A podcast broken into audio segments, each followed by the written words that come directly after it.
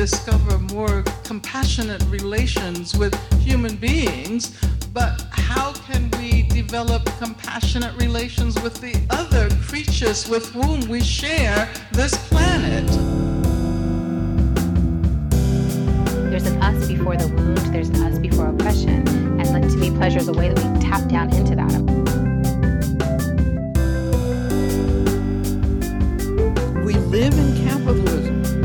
Its power seems inescapable.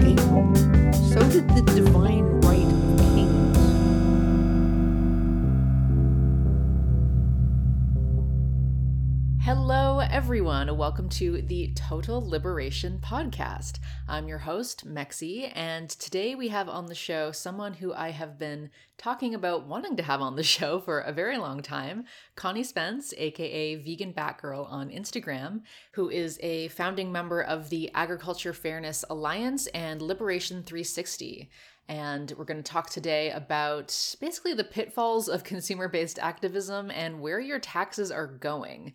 We talk a lot on this podcast about the systemic nature of human and animal oppression and about how, you know, consumer based activism or consumer based vegan activism in particular is not enough to save animals within the broader exploitative global capitalist political economy. And you know we've we've given a few examples over the years as to why that is but now we're really going to dig into the laws that govern the animal agriculture industry and like i said where your taxes are going. And uh for people who haven't really looked that much into it, it's incredibly, incredibly disturbing, and uh, you know, could be a bit disheartening for people who maybe don't have you know particularly developed leftist or anti-capitalist critiques of the system that we live in but i think that you know this is such an important topic. Um, you know it's clearly a passion of connie's and and it completely makes sense as to why because we need to face the truth of how the system operates in order to be effective in dismantling it. So i hope today that our conversation can shed light on that system and and inspire everyone to think bigger with their activism, right? Take aim at the actual root causes of systemic oppression uh, to make sure that we effectively dismantle it together. So, before we get into the episode, I want to thank dearly our new Patreon subscribers. Thank you so much to Connor McCauley, Bevabel Harvey, Sydney Dallas Main, Anna Alexander, Kimberly, Villanita, and Paste. I believe I've already shouted out some of you, but I just wanted to double check and double down on my thanks. if you would like to become a sustaining member, please go to patreon.com slash total liberation, or you can give us a one-time tip or donation on our website, which is totalliberationpodcast.com, or you can rate and review the podcast on iTunes or Google Play or wherever you listen to us on. I absolutely love reading the reviews, and it really does go a long way in helping uh, our podcast get more recognition. So, with that said, let's get into the interview. My name is Connie Spence. I am known on social media as Vegan Batgirl. I'll explain the social media handle name in a second. um, and I am the founder of Agriculture Fairness Alliance, as well as a new education arm called Liberation 360. Yeah, amazing. Thank you so much for coming on the show. I've been wanting to get you on the show for a while just because I've been following your work and it's just so important, right? I, I just don't think that anyone I mean, you know, I, I guess a, a few people are speaking on it now, but before I had found your social media, I I just hadn't, you know, heard anything about. Well, I had heard it, but you know, I, I didn't know the, the, the details about, um, you know, how our tax system works, uh, the importance of lobbying, any of it. Um, so it's just fantastic to have you here. Uh, so just the first thing I, I did want to ask was about your your handle. So where does the name Vegan Batgirl come from? And I'm wondering if you could talk about your journey into animal rights activism and the kind of disruptions that you've been engaged with. For sure. So I think that um, if I could go back a little bit in time, I, I became vegan 11 years ago uh, in 2010. And around 2010 was still during people barely getting onto Facebook and barely having social media. Um, and so it hadn't really hit full mainstream yet um, across all age groups. And I think that at that time I didn't even understand what like that there was vegan activism. I obviously would tell everybody my health benefits from going vegan and the reason I went, but I didn't really understand like how that there that I could, you know, protest or do something on the street that would basically put more eyeballs on the subject. And so I think around 2013 and 14 I started noticing uh, groups of vegans gathering in different cities on Facebook and showing off their their protests. Um, and I joined, I think, a fur march in New York City, and then um, I joined. I moved to Los Angeles, and then joined several marches around that time. Now, my um, background is actually in advertising. I went to college for advertising. My career, um, you know, started in advertising, and I got to be honest, like while I think that it's good for us to get together in March and create our signs, I didn't feel like it fit my personality. I wasn't having conversations and I felt like I was kind of yelling at people who might have been standing around and they might not even have could have read my signs, but in my mind I felt I felt like they could. Mm-hmm. Um, and so I think it's definitely good for people to protest, but I also think that we also need to diversify and be smarter about the way we protest to make sure that we're capitalizing off of how to communicate with people better. And so um, around that time, I think um, of different protests, uh, I think Trump won his first presidency and um, or actually he won the presidency i think it was 2016 and i saw a um, article that had a, a big giant light that was shining on an Atlanta hotel, and it basically said "F Trump," and that light was like giant size. I mean, think of covering like half the size of the hotel. And the article said this brilliant like display of activism was actually legal and no one could figure out how to shut the person down because he was shining the light from a sidewalk, which is public property. The light wasn't vandalism, you know, because it's a light, and that the police didn't know how to shut them off. And I was like, oh my God, like I need to figure out what that is. well, I figured out what it was and I figured out how to do it. And um, I started shining these giant light messages that basically um, it's just a mixture of shadows and lights, right? Like the the letters could be a shadow or they could be like a stencil um, but but they shine like 70 feet in diameter and i would put these all over walls. I would put these on the los angeles slaughterhouse. Um, i started putting the light everywhere and the, and and the size of it being like 70 diameters. 70 diameters is like or 70 feet in diameter.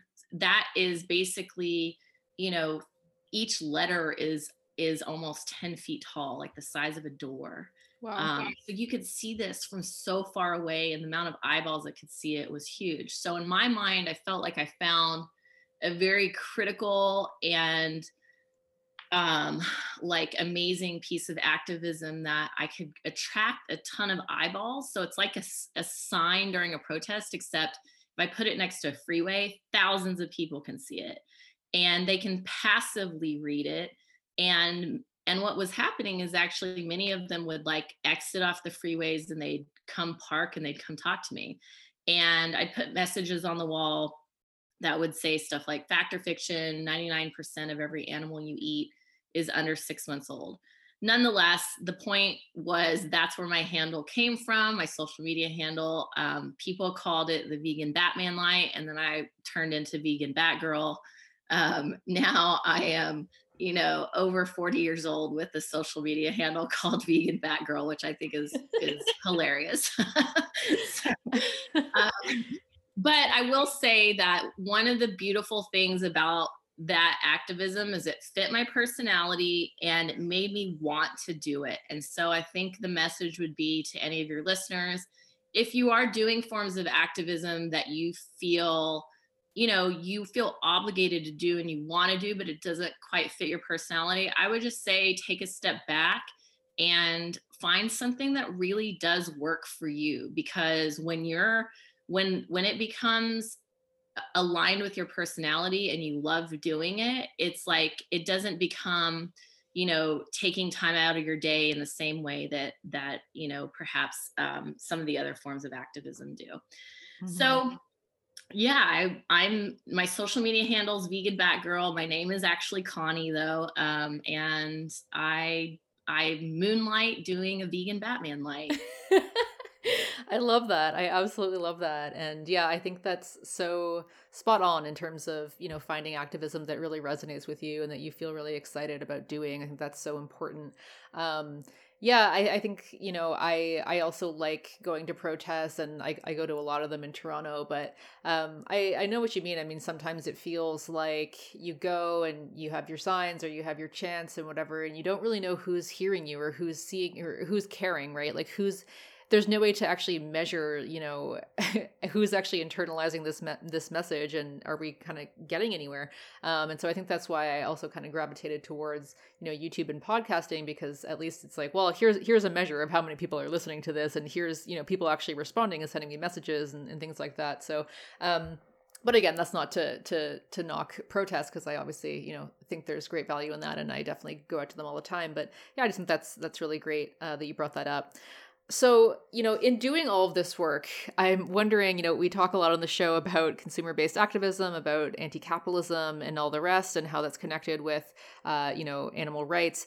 Um, but you know what did you learn through doing this work that started to cast doubt for you on the effectiveness of consumer based activism? Well, on the direct activism side, I noticed that you know, there were a lot of behaviors that we weren't really considering. And that one of them was convenience.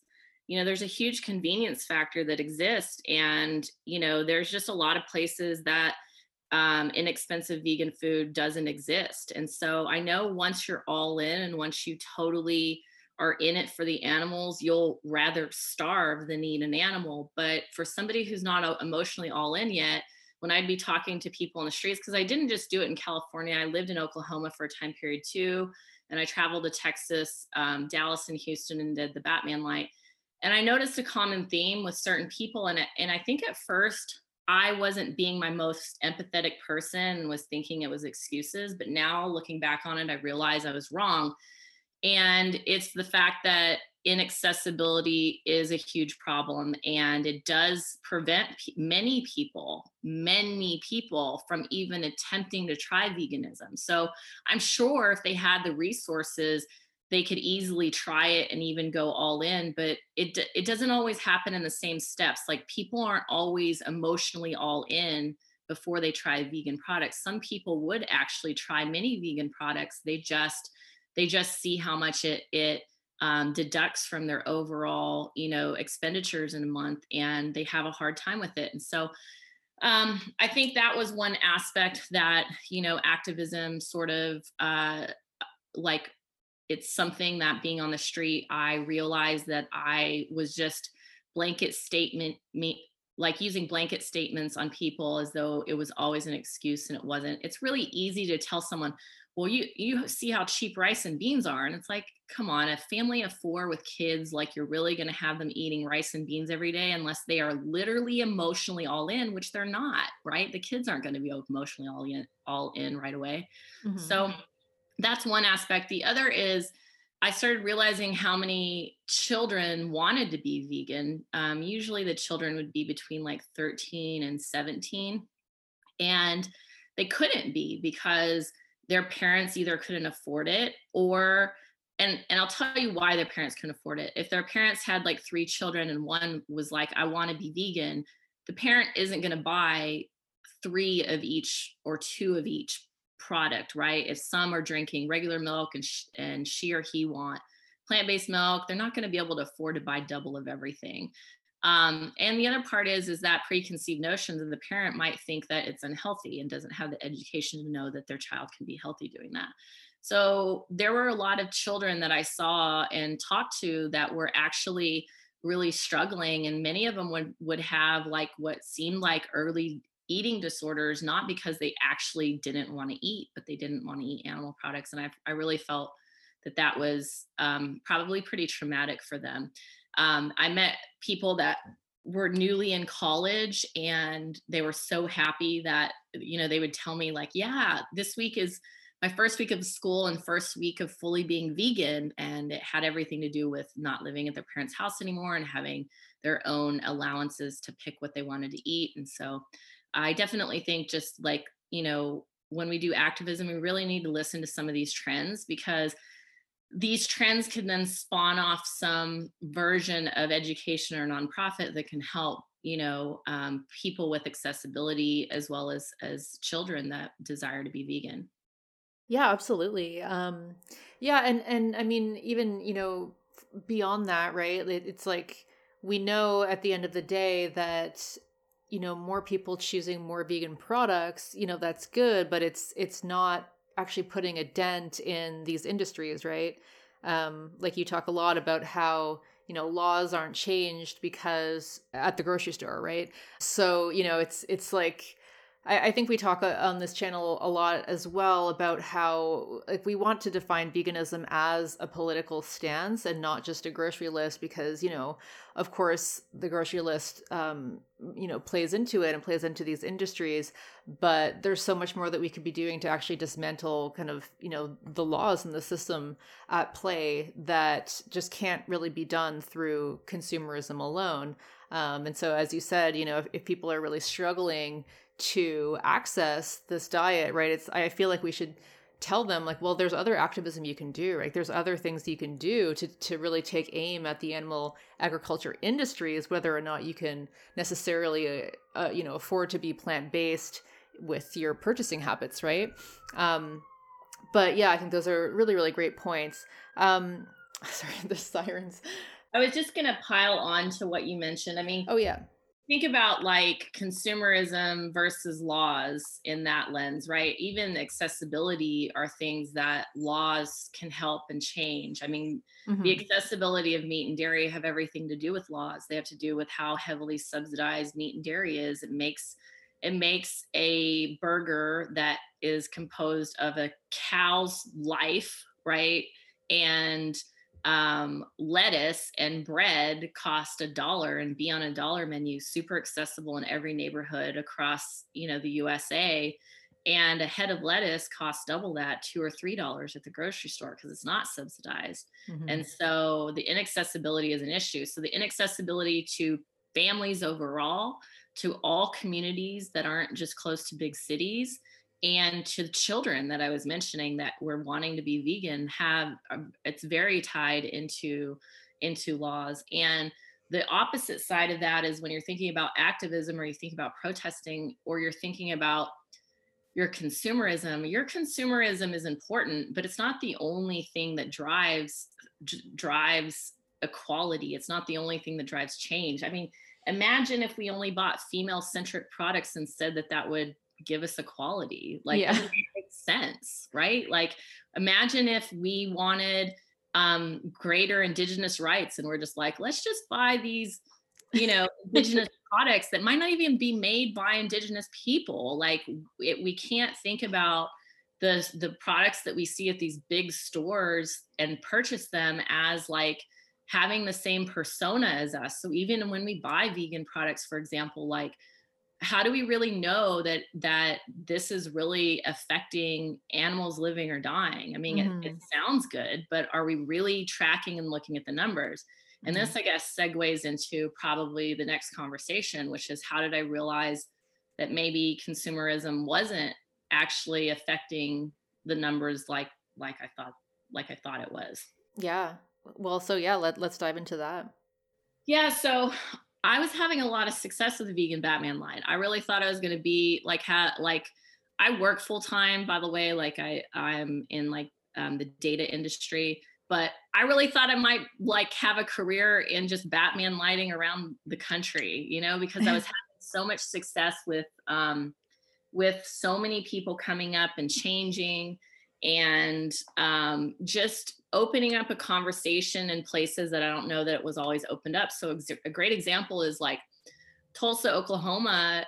There wasn't anybody really doing activism there at the time at all. And so all of a sudden this the city sees this giant Batman light on their buildings. They're like, what is that? Right. It's different if I was in New York City because people are like, we see everything all the time, no big deal. But in a place like Tulsa, that conversation hadn't really been opened up. And so I would be, you know, supplying these people with cheat sheets that gave them all the restaurants and fast food places. Basically, I gave them a cheat sheet to show anything from super accessible to high end places that had vegan options. And um, a lot of the people that I was meeting on the streets were absolutely going and starting to, you know, adapt to at least a veganish lifestyle if they weren't going all the way in. And I was like, I simultaneously, I was looking at how well Beyond Meat was doing. Impossible Burgers were also starting to be, you know, in all these fast food chains. I would go in little cities in Oklahoma and I would go to their grocery stores and 30% of their of their milk shelves would be plant-based milk. And I'm like we're so winning right now. Like we should be we're saving a bunch of animals. And I'm like I'm like huh like you know we say we save like I don't know 100 animals a year by going vegan. And I would estimate you know we're we have anywhere from 6 to 15 million vegans in the United States. We should really be saving animals. At this point there should be you know a, a deficit you know at least on on the agriculture side. And i decided to go and look at the numbers and i was horrified because specifically with dairy we had one of the worst years they had i think it was 2017 or 18 one of the worst years they had. They were dumping milk out. They got one of the biggest bailouts they ever got. The next year, they increased production by like 3%. And I was like, holy crap, why would they do that? They just like they lost all this money and they got paid out. Why would they increase production? I started looking this over the years and then I started tying to get, I started realizing that there's been losses mega stockpiles dumping of of milk and dumping and dumping uh, euthanizing animals um, and bailouts almost every year and they're still increasing production which means that they're manipulating the system using our taxes. So i was like wait this this means that supply and demand actually can't work if their if their losses are just bailed out all the time.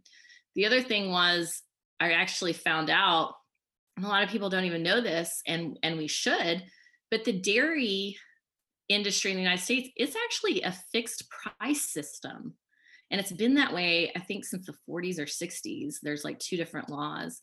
But um, basically what that means is is that supply and demand doesn't really even dictate the price. They decide what needs to be produced that year and they set a price. And if it if they get that, great. If they don't, there's a ton of insurance policies that operate like gap insurance that just pays them anyway. So if they're getting paid anyway, then they're never getting hit by losses. So if they're not getting hit by loss, then they're never going to reduce production.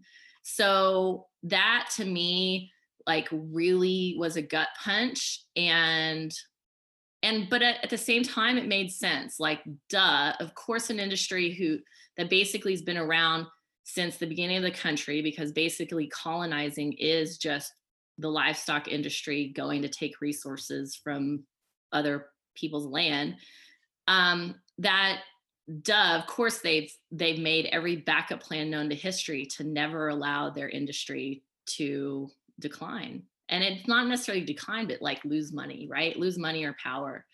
So I started educating people and telling people what I found and I was hoping and I was I was like trying to figure out and tie together like how how can we change this? Like the system's rigged. Like how can we change this? Cuz the whole idea of going vegan is to save animals and if the if my taxes don't allow it to happen and my taxes undermine what my consumer dollars do, how are we ever going to save animals? And I realized the way to change to change this is to change laws and the way to change laws in the united states at least is through heavy lobbying. And i was hoping there already was a lobbying group that existed that was a cons- like a more of a consumer public channel so like a regular person um, who's vegan that that such and such was the lobbying group that represented them and there really wasn't one at the time. There was one that represented the vegan companies but not really one that represented vegan vegan people and so you know what? Like i was so passionate at the time i was like you know what? I'm going to help create one because i don't need to be the lobbyist. I just need to quarterback in the the right lobbyist and quarterback in this message so people understand that this is the next level of what we have to do. We have to change the way our taxes are used and so um, I founded a lobbying group, and yeah, the re- the rest is history. I guess like you know, the best thing I would say is when other when people are listening here, sort of hearing this is like the numbers suck. It sucks to hear it, but we can't be in denial for too long, and we have to we have to move towards a solution. And the solution is to lobby to change um, to change these agriculture laws, lobby to change how heavy subsidies are used in favor of um, the livestock and dairy industry. Mm-hmm. Absolutely. Yeah, I I felt the same way cuz yeah, you know, you first go vegan and you feel so fantastic and you see all these memes and you're sharing the memes about like I saved this many animals this year and this much land space and this much water and then you realize that that that's just not true and that you know the the world is consuming uh, more animals now than we ever have been and of course our population has grown but it's still um, you know disproportionate to that. So um, yeah i mean it definitely is a gut punch um, but then i think you know um, I think this is really, really great that so many people are, are pointing this out and, and, realizing this because I know a lot of leftists who don't take veganism very seriously because they see it as just a grocery list. Like they see it as, uh, you know, an ineffectual kind of trying to consume our way out of crisis. Um, but if we can show them this kind of activism and just, you know, have have them see that like, no, there there are so many ways to, uh, you know, attack the animal agriculture industry and that you know we have to if we care about the livability of our future if we care about um, you know anti-racism you know anti-colonialism um, you know disrupting uh, anthropocentrism and, and all of that that's really just just destroying our planet and exploiting people the world over then you know we we must take a stand against this industry. And there's there's a lot of really effective ways to do that that you know anti-capitalists i think would would get on board with right? Um, so yeah i just think that's that's fantastic. I'm i'm so glad that you were able to found this uh, lobbying organization and and really get started on this work so yeah, I mean, I guess you kind of touched on my next question about how we're all we're all implicated in these industries because, as you said, uh, no matter what our consumer choices are, our tax dollars are really undermining uh, any any you know good that that might do. So uh, I guess I wanted to touch on the government bailouts, but uh, maybe we'll we'll talk first about uh, you know the white supremacy that's laden in this system um, and how this plays out in big agriculture. I mean, there's so much to talk about here, um, but uh, yeah, maybe I'll throw it throw it over to you and then um, tell you what I've been thinking about. Yeah, so he who controls the food controls the world, in my opinion, and if you think about the United, the creation of the United States, and a lot of places actually, but specifically the United States, um, you know, basically the first uh, Americans, I guess, um, colonizers that came here were farmers. And so I know it's easy to think that, oh, it's been so long that those farmers don't still control the country. But let me tell you something the, the only reason the electoral college exists in the united states and i know that you're in toronto so you may not know but the electoral college is when you see a popular vote win in the united states but the electoral vote give presidency to another candidate even though less people voted that's what that's caused by the electoral college the electoral college is basically representation representation votes um, and it was originally designed so that the majority wouldn't always like, you know, win everything, right? But shouldn't they?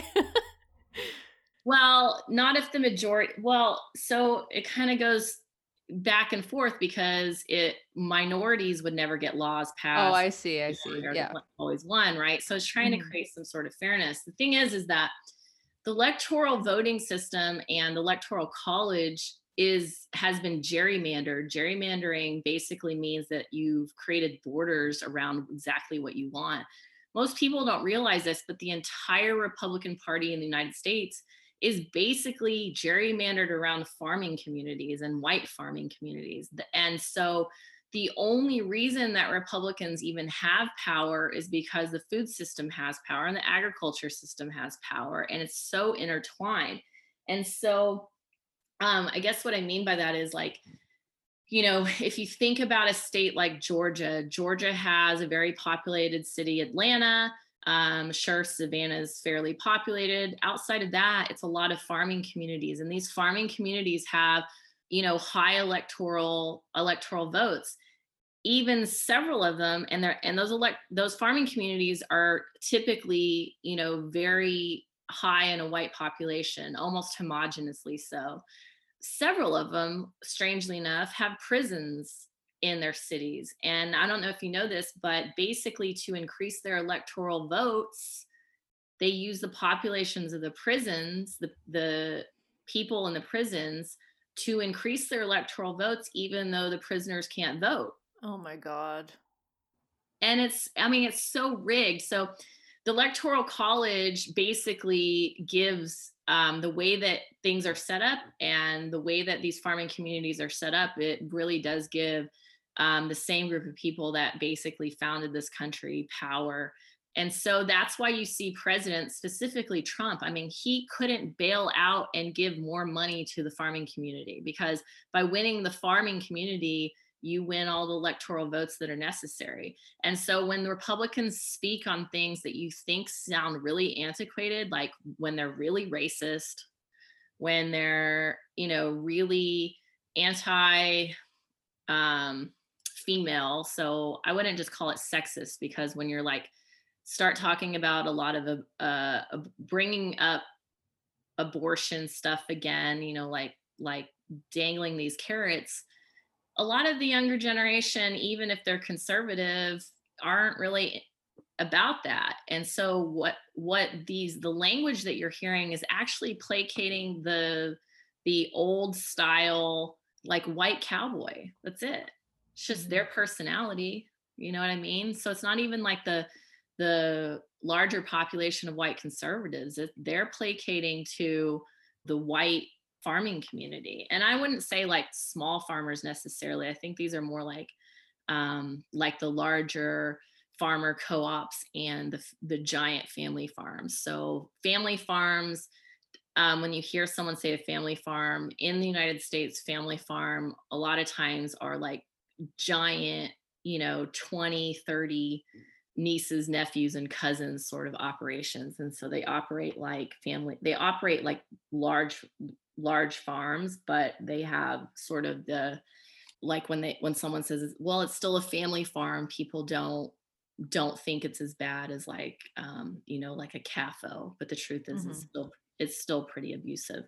Um, but nonetheless, like politically speaking, from the beginning of the United States, um, you know, white farmers basically took away native population land and then they and they redistributed it to white farmers um, those white farmers, many times, specifically in the South, owned slaves.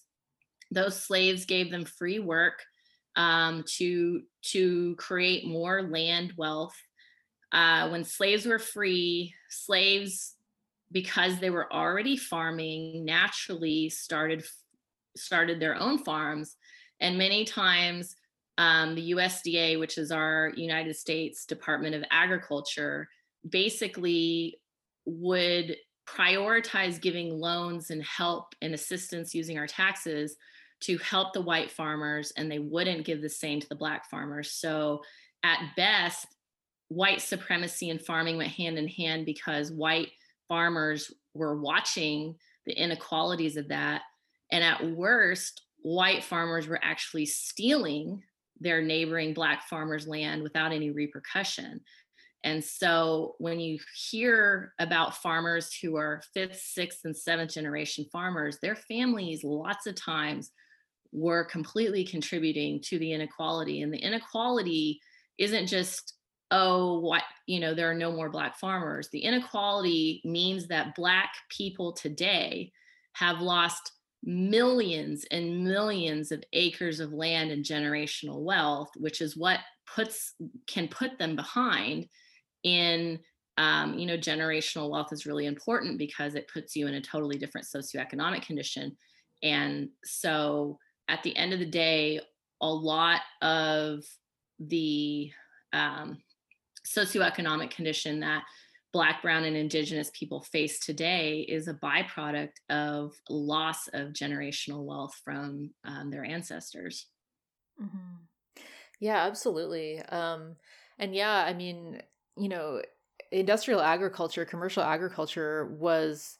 I mean, that, that's inextricable from the dawn of capitalism, right? Like the enclosure laws were basically the dawn of commercial agriculture and the dawn of capitalism and then that spread around the world through colonialism and imperialism and all the while yeah it's just you know land grabs displacing indigenous people stealing their land and then building generational wealth upon it and excluding as you said um, black people and the descendants of the slaves who actually enriched these white farmers by doing all the work on their land. So absolutely um, I mean, and then in the industry itself, right, it relies on migrant labor uh, for the most part, or, or, you know, racialized labor because, um, you know, the conditions of work in these slaughterhouses are so absolutely horrifying, and the turnover rate is so so high. Um, and so there's just also child labor. So right? our child labor laws in the United States don't apply to non-citizens, and people don't realize that all the agriculture system needs is to bring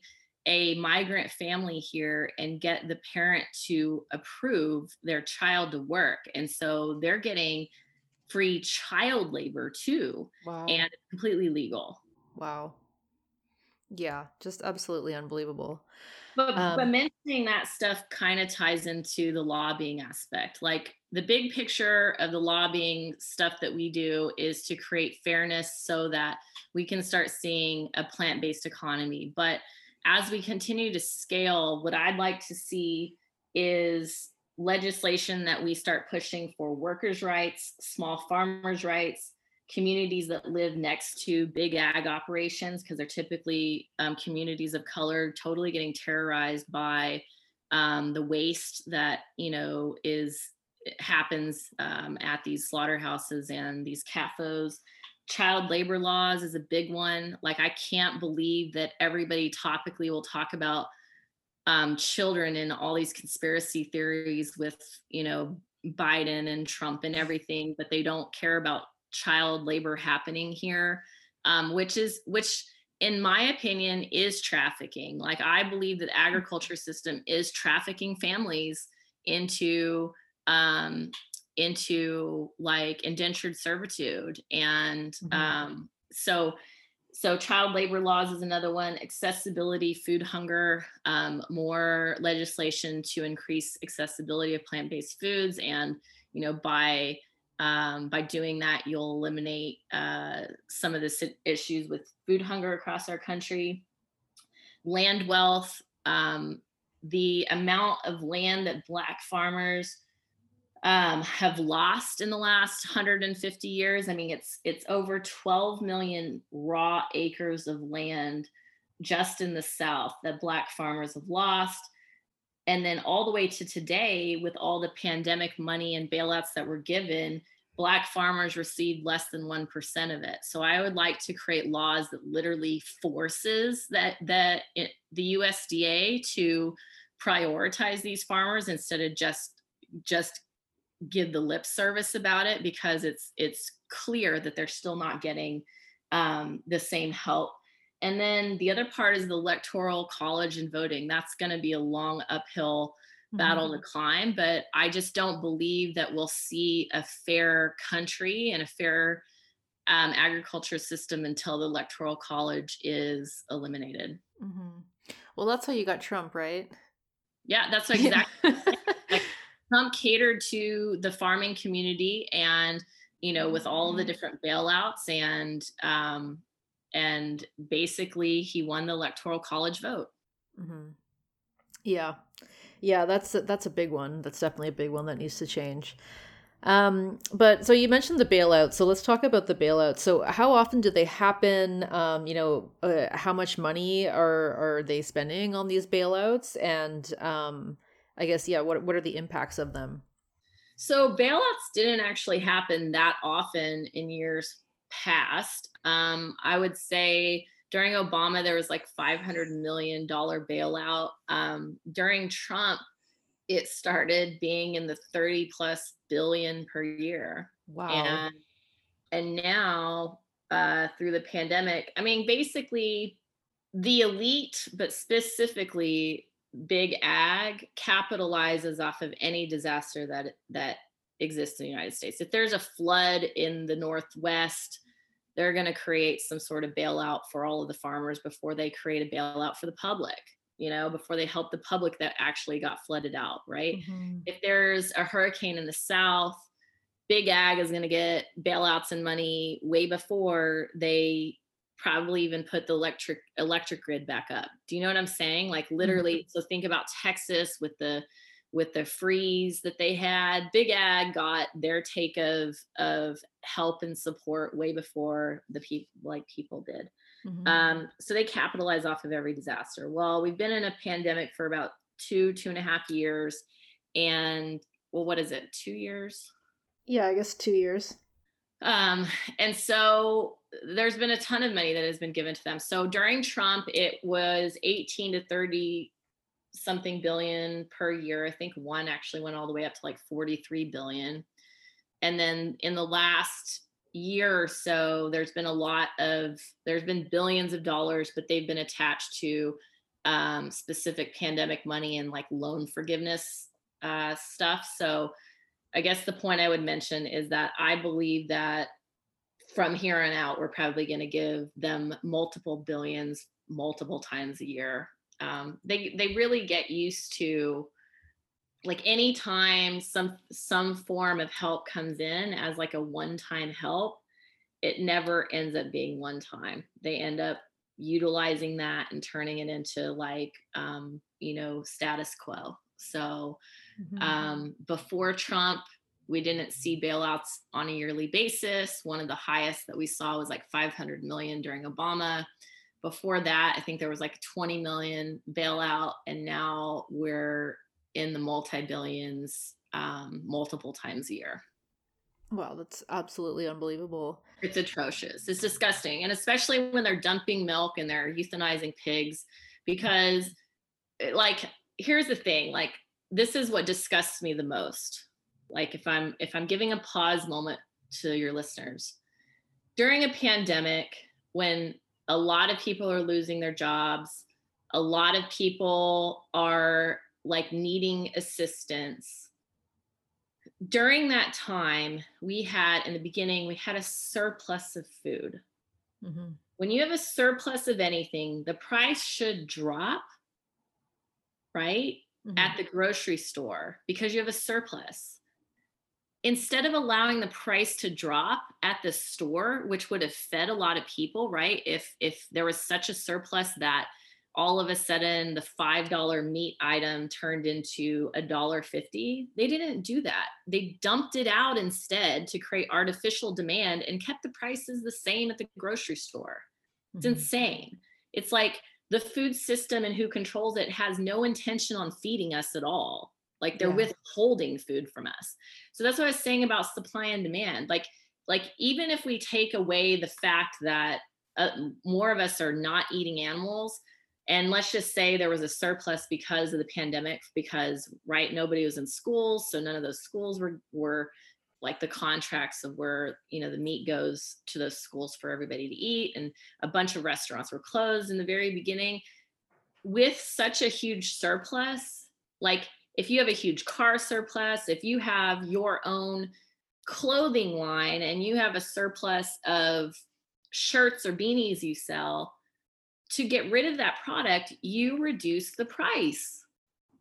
But they didn't do that because they don't abide by supply and demand. They look at the waste as a as a bargaining chip for a bigger bailout.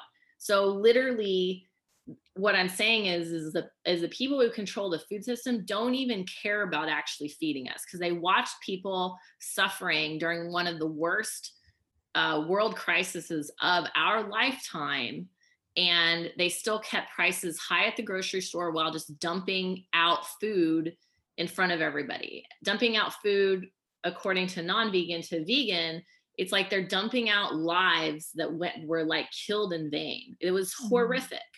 Mm-hmm. yeah that's absolutely horrifying. And i mean yeah like that's capitalism baby. You know like i i made a, a video about um, what was going on during the pandemic just kind of um, uh, I guess another aspect of the uh, like the shortages that were in the grocery stores. So you know everyone was freaking out because we had shortages of meat during the pandemic um because started with the surplus then it went into yeah. shortage and yeah. then it went back to surplus and now it's in shortage again yeah but like the shortage happened because you know all these poor workers who are in these slaughterhouses are just packed in so tightly in these incredibly unsanitary conditions and so they were all catching covid um, and so you know uh, the the meat production was slowing down so there was you know a shortage but then these farmers still had all of this excess you know all of these quote unquote excess animals like these live sentient beings that were just considered excess and they needed to move out as quickly as possible because they had other young live sentient beings who were growing and needed their space. So they basically just you know slaughtered all of these animals you know for nothing and and their bodies were just dumped out onto these huge um, fields that they were using as you know quote unquote compost heaps and then meanwhile, there were people, as you said, in the pandemic who were struggling, who needed food, who needed assistance. And, you know, again, yeah, all of these lives are just taken in vain. And and again you know none of that was actually getting to to the people. So whether or not we have you know whether we have a, an actual shortage of workers to process the the meat or whether we have an absolute surplus um it's just still not getting to the people who need it. We go back sorry to interrupt. If we yeah. go back to the source, mm-hmm. those workers had to provide themselves with their own like masks and mm-hmm, mm-hmm. equipment. Mm-hmm. They would they it came out of their paycheck and or they were supposed to bring it themselves. So the slaughterhouses didn't even care in the first place. Those yeah. workers were never put in a safe environment anyway, and they were basically discarded. I mean, I know that they were shutting certain slaughterhouses down because of that, but part of me, because I know so intimately about this industry, I actually believe that they created that fake bottleneck as a way to basically recap on the on the losses that they originally had when they had a mm. surplus. That's just how the industry works. It's like that's why it goes back from surplus to to um surplus to stockpile to dumping to shortage like those those ebbs and flows that happen in an industry that has been around for so long it's like and has so many backup plans it feels artificial every single time to me. Mm. god yeah that would be so sinister and i, I you know obviously it it's yeah yeah yeah um industry an industry that will will use you know eight year old children mm-hmm. is sinister. It is and the right. thing is, a lot of it's disconnected, and a lot of people don't realize it. Like in the United States, so much of our land is actually brokered off and used to feed other countries' livestock. Like if you think about the soy that's grown here, the sorghum that takes up most of our land, it's a globalized food system. So a global investor from China who owns all these farms, which essentially is a backdoor way of owning much of our land, and is is abiding by loosely biased policy that the USDA sets that doesn't even have people come onto their farms or their CAFOs or their slaughterhouses to do any auditing like ever. Why would that chinese investor who's living in a high rise ever would like one ever care about you know people on the ground here? Two is so tone deaf and out of touch anyway right they don't they're not they don't live here they, they don't live around the devastation of you know from those farms they don't they don't see what the workers go through nor do they care mm-hmm. Yeah. Um yeah, it's just absolutely horrifying all around. Um and it's just, you know, greedy horrible people doing what is most profitable profitable to them uh regardless of the consequences for people and for animals and for the planet. Like it's just abhorrent. So, uh, you mentioned that the pandemic has led to a lot more bailouts. Has it also led to any changes of laws around animal agriculture? Yeah, I mean, the pandemic has brought things closer to having conversations about the overall environment and the environmental crisis. The thing is, is like big mega ag, we need to realize that they only get on board with, you know, with stuff like climate change as soon as they figure out a way to get subsidies from it. Mm-hmm. And so there's been a lot of action going on in regards to environmental subsidies and environmental monies and and big ag basically claiming that, you know, they're going to utilize better practices and reduce, you know, um, their carbon footprint and all that stuff. But if you read the fine lines um, of all of it, I mean, what ends up happening is it's not that they're actually reducing the number of animals that you know they're raising they're not reducing um, they're they're not changing their practices that much at all. What they're doing is they're having us buy with our taxes these like million dollar pieces of equipment that basically convert the animal poop and animal waste into energy. And so then they get these energy subsidies as well. So, really, I mean, at this point, our taxes is making uh, the cost for them to produce meat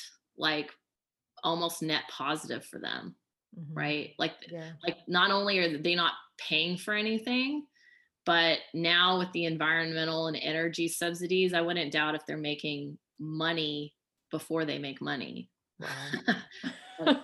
you know what I'm saying? Like, yeah, yeah.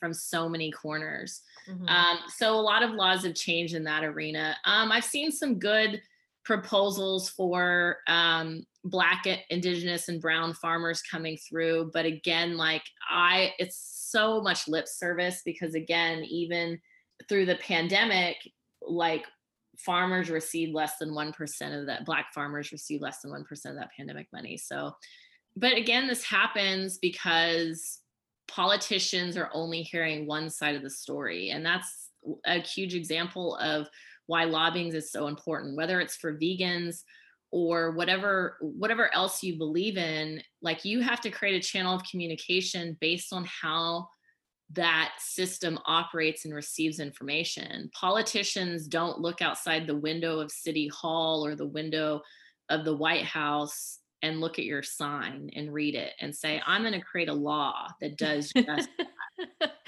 They just don't. They respond to relationships that are backed by money that help them win campaigns and win their seat in whatever level of Congress the next time. Yeah. It's so true. And they also don't notice, you know, what you brought at the grocery store and then decide to make a law based on that. I mean, if anything That is very true, but Beyond Meat CEO isn't auditing the farmers to see if they've reduced the amount of animals that they've killed either. Mm-hmm. Do you know what I'm saying? Yep. Like like while politicians aren't aren't in the grocery stores beyond meat and impossible and all of them who've who've built their giant earnings off of a promise whether it was literal or not that that we're saving animals. Right. Beyond meat isn't going in and necessarily like putting pressure on making sure that animals actually are saved either. Mm-hmm. So, as vegans, that's what I was saying. We're consuming all this beyond meat. We're consuming all this impossible burgers for what? To make both of those companies mega rich. Yeah. Off of a promise that's romanticized.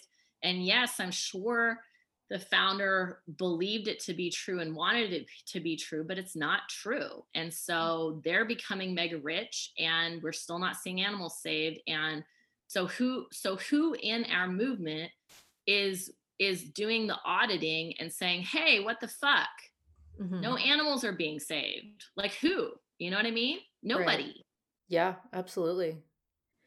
Um, I get um really passionate about it So, I mean, yeah, you know, trying to be off-putting, but it really pisses me off because I'm not a, you know, millionaire. I'm not a billionaire and and I see all the ingredients needed for us to get this done and I just wish the people that that have capitalized off the vegan movement had the same passion mm-hmm. um, to actualize and get animals to be saved instead of put into stockpiles instead of dumping them out if you dump out animals and put them into stockpiles then you shouldn't get a bailout yeah it's, it's just it's really disgusting you know and i think that it's only recently that anyone um, you know, like you and um, you know, Maureen, my my co-host, was I think one of the first people to kind of point these things out. That yeah, we're we're not making it down. We do have to look at the numbers, and we have to take seriously what kind of political economic system we're operating in. I mean, otherwise we're just spinning our tails, and as you said, just making making vegan CEOs rich for what? Super rich, mm-hmm. like like it isn't even it. You know, they're unicorn stocks. They are super rich now mm-hmm. and you know again super rich and then start to exploit i'm not like i don't want to use them as an example of like you know a bad saying that they're a good or bad example but the point is is that in our movement we can't just look at successes based on how well these companies are doing or how many vegans you meet like mm-hmm. this we really have to do an audit of the inventory literally act like animals lives our inventory that we're responsible for and figure out why why the production isn't decreasing. And we know that vegan consumerism has gone through the roof. And even if someone said well you know sure in the united states it's it's increased but you know other countries it's increased and we export there well then we're still chasing our tails if if we're not doing activism in you know brazil or in china or wherever we're exporting to so it's like mm-hmm. we need to be auditing how many animals exist now and how to and understanding how to decrease um, production or we, we to your point we are going to be chasing our tails and we're going to go through our entire lifetime having veganized a gazillion people and still seeing an increase in in meat production and we're going to write it off as well you know the population also increased. It's bs yes. like, yeah. like why can't we bake that into our strategy? Because it's always going to increase. Yeah absolutely so I want to talk about, um, you know, more about lobbying and, um, you know, that that avenue of activism. I just wanted to ask, since we're talking about the pandemic, if you wanted to say anything about the pandemic and its connection with animal agriculture, because I know we were speaking a bit about that before uh, the podcast. Yeah, I mean, I don't know if people realize this, but whether it's a common cold, the flu, or COVID, common colds are oftentimes multiple types of zoonotic like viruses, mm-hmm. right? There are variation of them.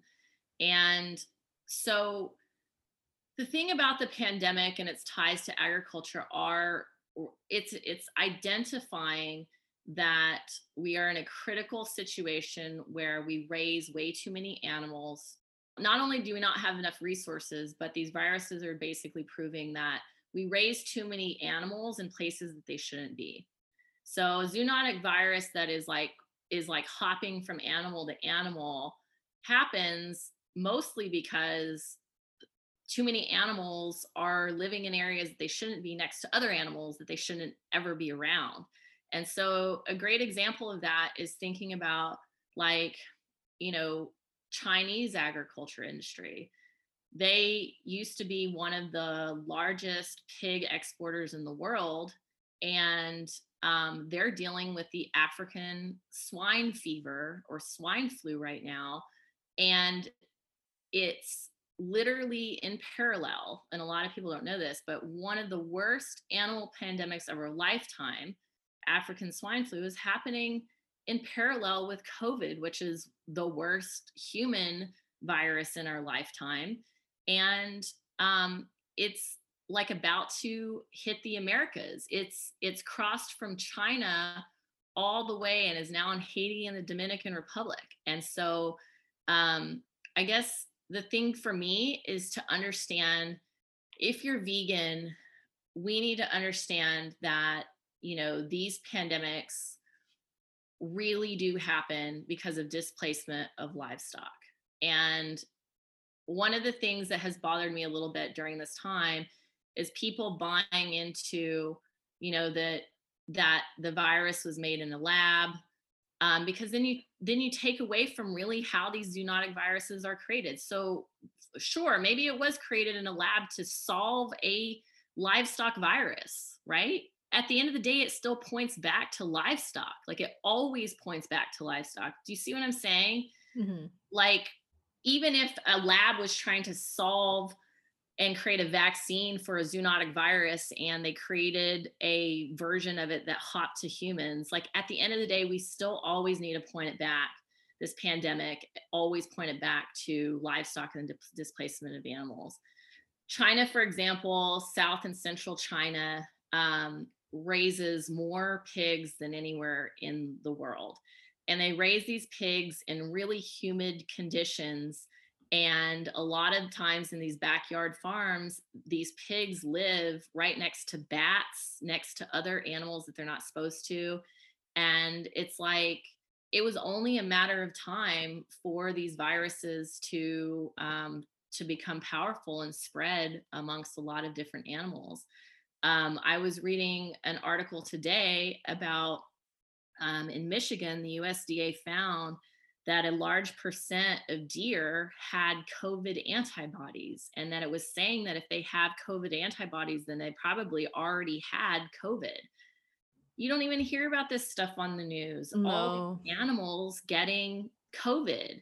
And so my point is, is like to that point of displacing animals and and how many different a zoonotic virus spreading from hopping from one to the next to the next. It's like we're I mean, this is terrible. We are living during a time where I believe most of us know that it's connected to the livestock industry, but even worse, it's now, you know, you have animals like deer and mink and and more um, getting their version of COVID and and perhaps dying and none of us even knowing about it.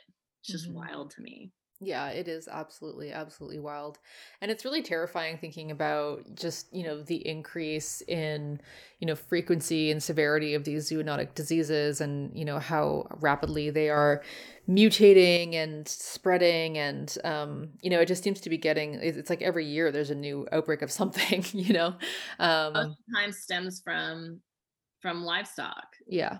I mean, even the flu and the Spanish flu started with livestock. And so, the way that they come out and they see the new variants and they come out with new flu vaccines is by watching what variant the animal has. Mm-hmm. I mean, they're mm-hmm. just predict they're just predicting, right? And what's scary about COVID to me is that, and I had COVID in April of 2020, really early on. So I definitely know firsthand how horrible it made me feel and how scared of it I am now mm-hmm. um, to get another variant. But, but like even if you think about the flu and it's been around for a hundred years and they have vaccines every year and the vaccines usually predict i think from like 40 to 70% efficacy which basically means that of all the predicted strains that it covers 60% of them right? And that's a hundred years later and we're sitting here in a novel virus and i guess my point is is there's going to be four to five strains a year for the rest of our lives. Like that's how mm-hmm. big of a deal it is you know what i mean? And and flu after 100 years and with that 60% e- efficacy still was taking 35,000 to 70,000 lives in the United States like 100 years later. And mm-hmm. that's all from livestock. Yeah and even like again the common cold. I've had common colds that are as bad as the flu sometime and i'm like but it's just a common cold. My immune system must not be that strong for some reason. But it's not true. It those common colds if you look up if you look up what's in a common cold you'll find out all these different multiple viruses eh, that are all zoonotic. Mm. Yeah, it's infuriating actually. It's it's really really infuriating. um, because it's just so normalized for people, right? The people are just like, oh, well, of course we, of course we're going to have livestock, right? So of course it's just a, it's just something we have to deal with is getting these illnesses. But I mean, it's yeah, it's just absolutely ridiculous to think how unnatural it is to have so many animals, you know, so many livestock animal bodies. Um, just you know forced together in these completely unnatural and inhumane spaces that are just yeah absolute breeding grounds for these things that then as you said we have to deal with for the rest of our lives and that that do take so many of us and that have i mean with covid have already taken so many lives right uh, it's just and to that point of animal lives right yeah news isn't reporting that. So if all of those deers are showing deer showing antibodies, how many mm. Died from yeah. the illness and how many other animals are dying from from the illness? And mm. you know, it it's like I I don't think that we're hearing the full story when it comes to all of the hops that this virus has actually made because that's the point of the virus it's zoonotic it's to hop from from animal to animal to animal. And so I just think that there's a bigger picture story that we don't even realize about how many animals have also been affected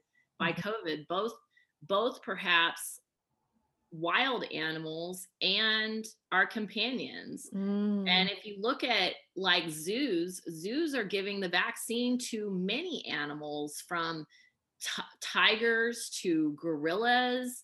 Like that to me signals that that there's more to it than we realize or they wouldn't mm-hmm. they wouldn't give them the vaccine. Mm-hmm. like if if cats and tigers couldn't get it why are they giving the the the zoo tigers the vaccine?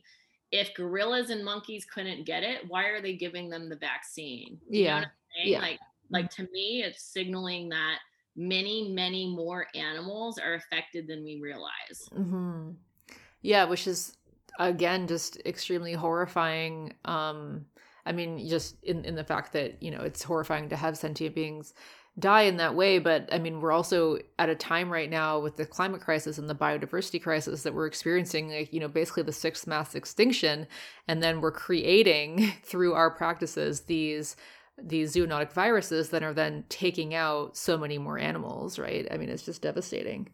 And it all is sourced back to terrible agriculture policy that you know is it has been so corporatized that they just don't care about all the suffering that happens. I mean mm-hmm. this isn't the first time we've had a climate crisis. I mean we had a dust bowl that was caused by farmers that lasted from 1930 to 1936 that literally looked like an apocalypse for 6 years where they depleted all of the nutrients in the in the in the earth from over farming and essentially it looked like a dust storm.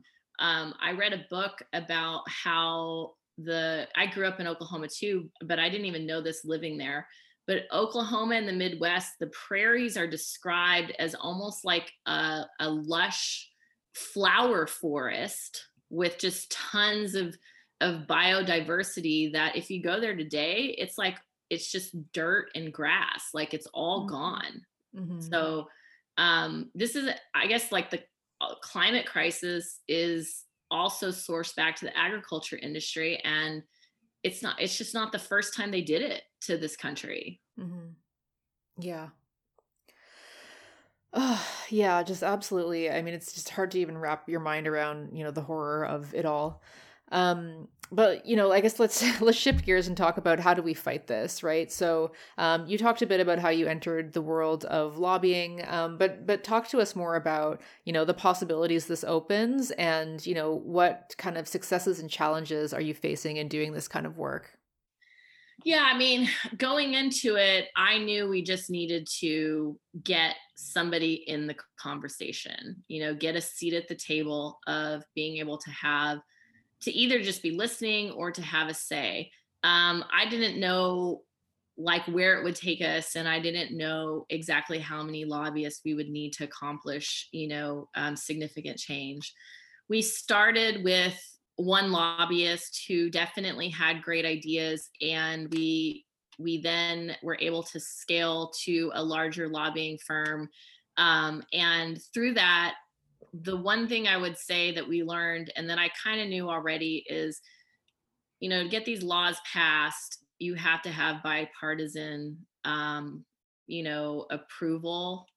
And so while we have a lot of these left ideas, you have to make, you have to create legislation that everybody agrees on so you can't just come in and get Cory Booker as a sponsor and expect something to pass. Like once it gets pigeonholed into the vegan environmental arena, it it becomes harder. So you have to create legislation that everybody agrees on. Um, with that said, we originally created legislation that was an at-risk farmer transition program, and the idea was to start subsidizing and getting money to instead of just throwing bailout money um, to farmers that were failing, give them opportunity to transition to plant-based farming. Um, we quickly realized trying to get a, a full piece of legislation was going to be a longer turn than than adding language to existing legislation. But the point is, is we actually have already been successful of adding language to legislation, and that was just with one lobbyist firm. And that to me is an eye opener because what that means is is that a lot of times in a lot of different ways we get paralyzed and scared because we're not as big as we think we are and the reality is in the lobbying world we just need to be in their faces and we need to be like talking to them and providing a different narrative and letting them know like who their constituents are and what we believe in. And again that's why i was saying like there's just there's too much focus in my opinion on the street protest like I, I want people to just diversify and and realize you can have those conversations with your you know legislator. You can have those conversations and convince politicians right?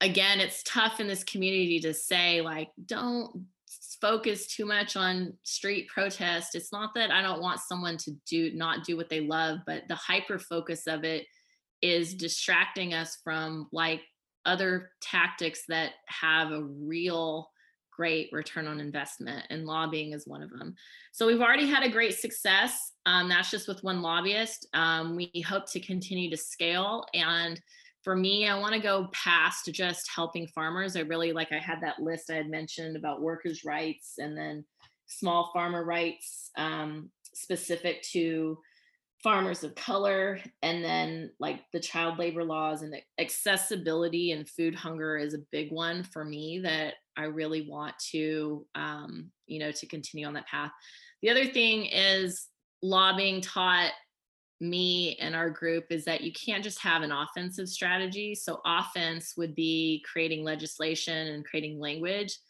We have to have enough lobbyists to also have a defensive strategy. So, as we scale, we need to play defense. All of those different proposed laws that the other side puts into play, like we have to be in the mix of that like early, right? We can't just be hearing about it later. And so we need to scale and grow so that we have an army of lobbyists that can both push um, different themes of legislation that cover both humans, animals, and um, you know plant-based economy.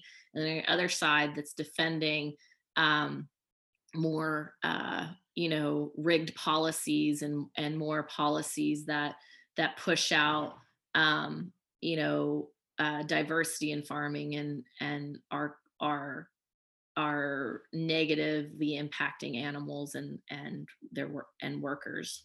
Mm-hmm.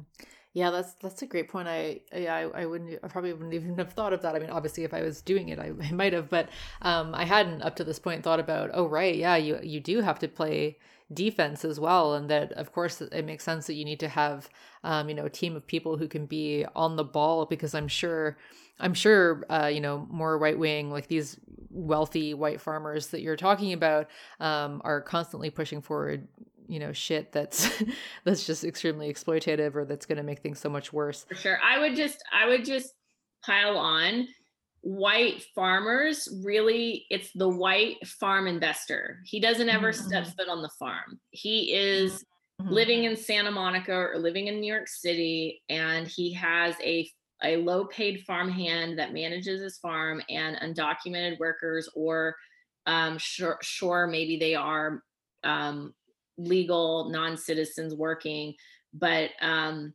the white farmer is really the white farmer investor in this Mm. situation. Yeah, yeah, that makes a lot of sense. Well, I mean, that's great. I'm I'm so, you know, thrilled to hear that you've been doing so well um, you know, even with just the one firm that you you said you were using, so that's absolutely amazing. So I wanted to ask how listeners could get involved. Uh, you know, uh, uh, I guess what do you need uh, from us, from listeners? Um, uh, how can we support this work? Um, how can we, you know, maybe get involved in it in whatever way possible? And then lastly, I was going to ask, you know, if, if there are any other forms of activism that you would suggest for people with this kind of more broader total liberation perspective. Yeah. So, um, first off, it just depends on what someone's socioeconomic condition is. If you have the money to support us and become a member, you can become a member on agriculturefairnessalliance.org that membership goes towards expanding our lobbying efforts. So, um, you know, our hope is to hire, uh, continue hiring more lobbyists so that we can start pushing um, towards multiple things simultaneously. Um, so, agriculturefairnessalliance.org is where someone can become a member. When it comes to Liberation 360, we're still in the launch phase of that. Like, I, you know, I'm going to give a little personal piece. I I lost one of my dogs like 5 months ago and I sort Yeah. of pause on like stuff. And the only reason I'm saying that is kind of like I think all of us as animal lover lovers we we have animals ourselves and then we're we're doing activism for animals and I mean, losing mine shook me for a while. Mhm. And I'm only, um, even in this moment right now, you know that I had mentioned that I couldn't do it for a while. And me talking to you now is me saying, like, I'm finally like coming up for air to, to really go hard at things again because I had been so emotional from, you know, from her passing. She was 16 and a half years old. So she was around my entire adult life. So Liberation 360, we're going to have a website launch for, and there will be a place to donate there as well. Um, it will be a, a little bit different. So you'll have the lobbying arm that is like, here's money towards the lobbyists, and you, and then we have an education arm, which is going to be, we need to start educating people about all of these systems so that even if they're not vegan, but perhaps realize the horrific effects of the system. So like maybe they're maybe they're um, big on workers' rights, or maybe they're big on you know um, helping communities that live near nearby these CAFOs. Um, you, we have to educate those people, and so um, that will be a form of activism that I hope to start doing educational series to even other nonprofit groups. So think of think of greenpeace for example right? It's a it's like an environmental adjacent um, group and perhaps they don't understand the intertwinings of the politics of the food system. And so we i would like to have liberation 360 start educating those groups so that we can we can create a bigger movement based on collaboration. So those are the two financial ways to get involved if you have time um, to volunteer with our groups, we're happy to, you know, see if, um, you know, whatever you have time to do fits with what something that we need, and we'd be happy to work together. I will say we only want volunteers who are anti-oppression in nature um, because we're not animals only groups and I, I think you know that like we're not just it's not just like animals only we're we're based on the big picture of all sentient beings and making sure that we create an equitable farm system. So volunteers are great.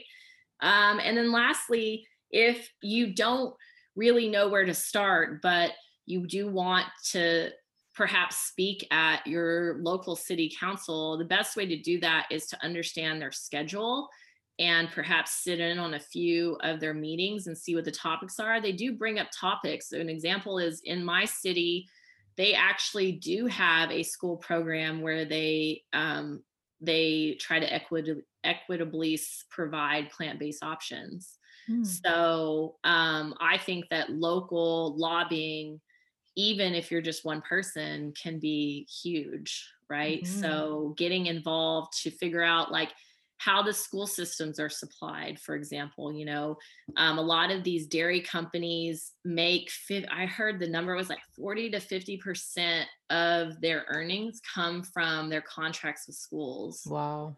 So it isn't even that these kids are all drinking it right? It's just that there's a mm-hmm. contract that says this is how many students we have so this is what we need to make available to them. So um, i think that would be a unique way to sort of get your dip your toes into your own personal lobbying. But the truth is, when it comes to federal lobbying, we're not the right people to be to be federal lobbyists. Like mm-hmm. you want to get somebody who lives and breathes it and who's been doing it for 10, 20 years and has a Rolodex of relationships, right? Mm-hmm. So so when it comes to federal lobbying, being a lobbying member with our group is, you know, would be the way to go to affect the federal change. Mm-hmm. Yeah. And then educationally, I mean, following me, um, I'm like I said, I'm like coming up for air now, and I'll probably be posting a lot more about um, current events uh, based on the farm system. You always want to keep your eye on the farm bill um, that happens every four to five years.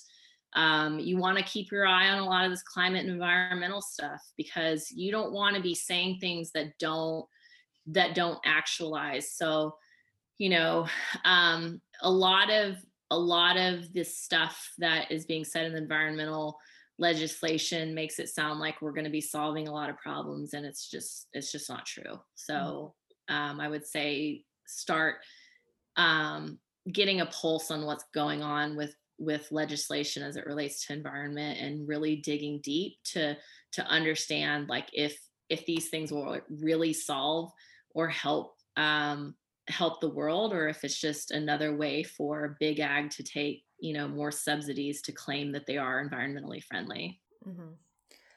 Yeah absolutely and, and, yeah so we'll link uh, all of these links in our show notes so people can uh, find those there and um, get involved if you uh, have the the time or the money that would be absolutely wonderful um, so thank you so much yeah i wanted to say uh, you know i'm sorry again to hear about uh, your your dog Callie. I I you know saw you post just beautiful videos and photos, and you look like you had such a wonderful connection. And um, yeah, I also lost um, our our family pet that was really dear to me uh, last year during the pandemic, and it's just it's it's so difficult. You know, it's they they really are just members of your family, and um, uh, yeah, it's it's just it's so much to get over. You know, I feel like people there the people that know me know it happened and are and know I've been kind of missing in action. Yeah. The people that don't know me that perhaps just know the organizations are probably like, why are they so quiet? Are they really doing mm. the lobbyist and the group and you know co-founder are, are, definitely still working very hard just for me and my social media president presence. Mm. I just took a pause and I just am pointing out the reason I brought that up on the show is that is that it was a very severe struggle and i had to work my full-time job obviously i couldn't pause that but mm.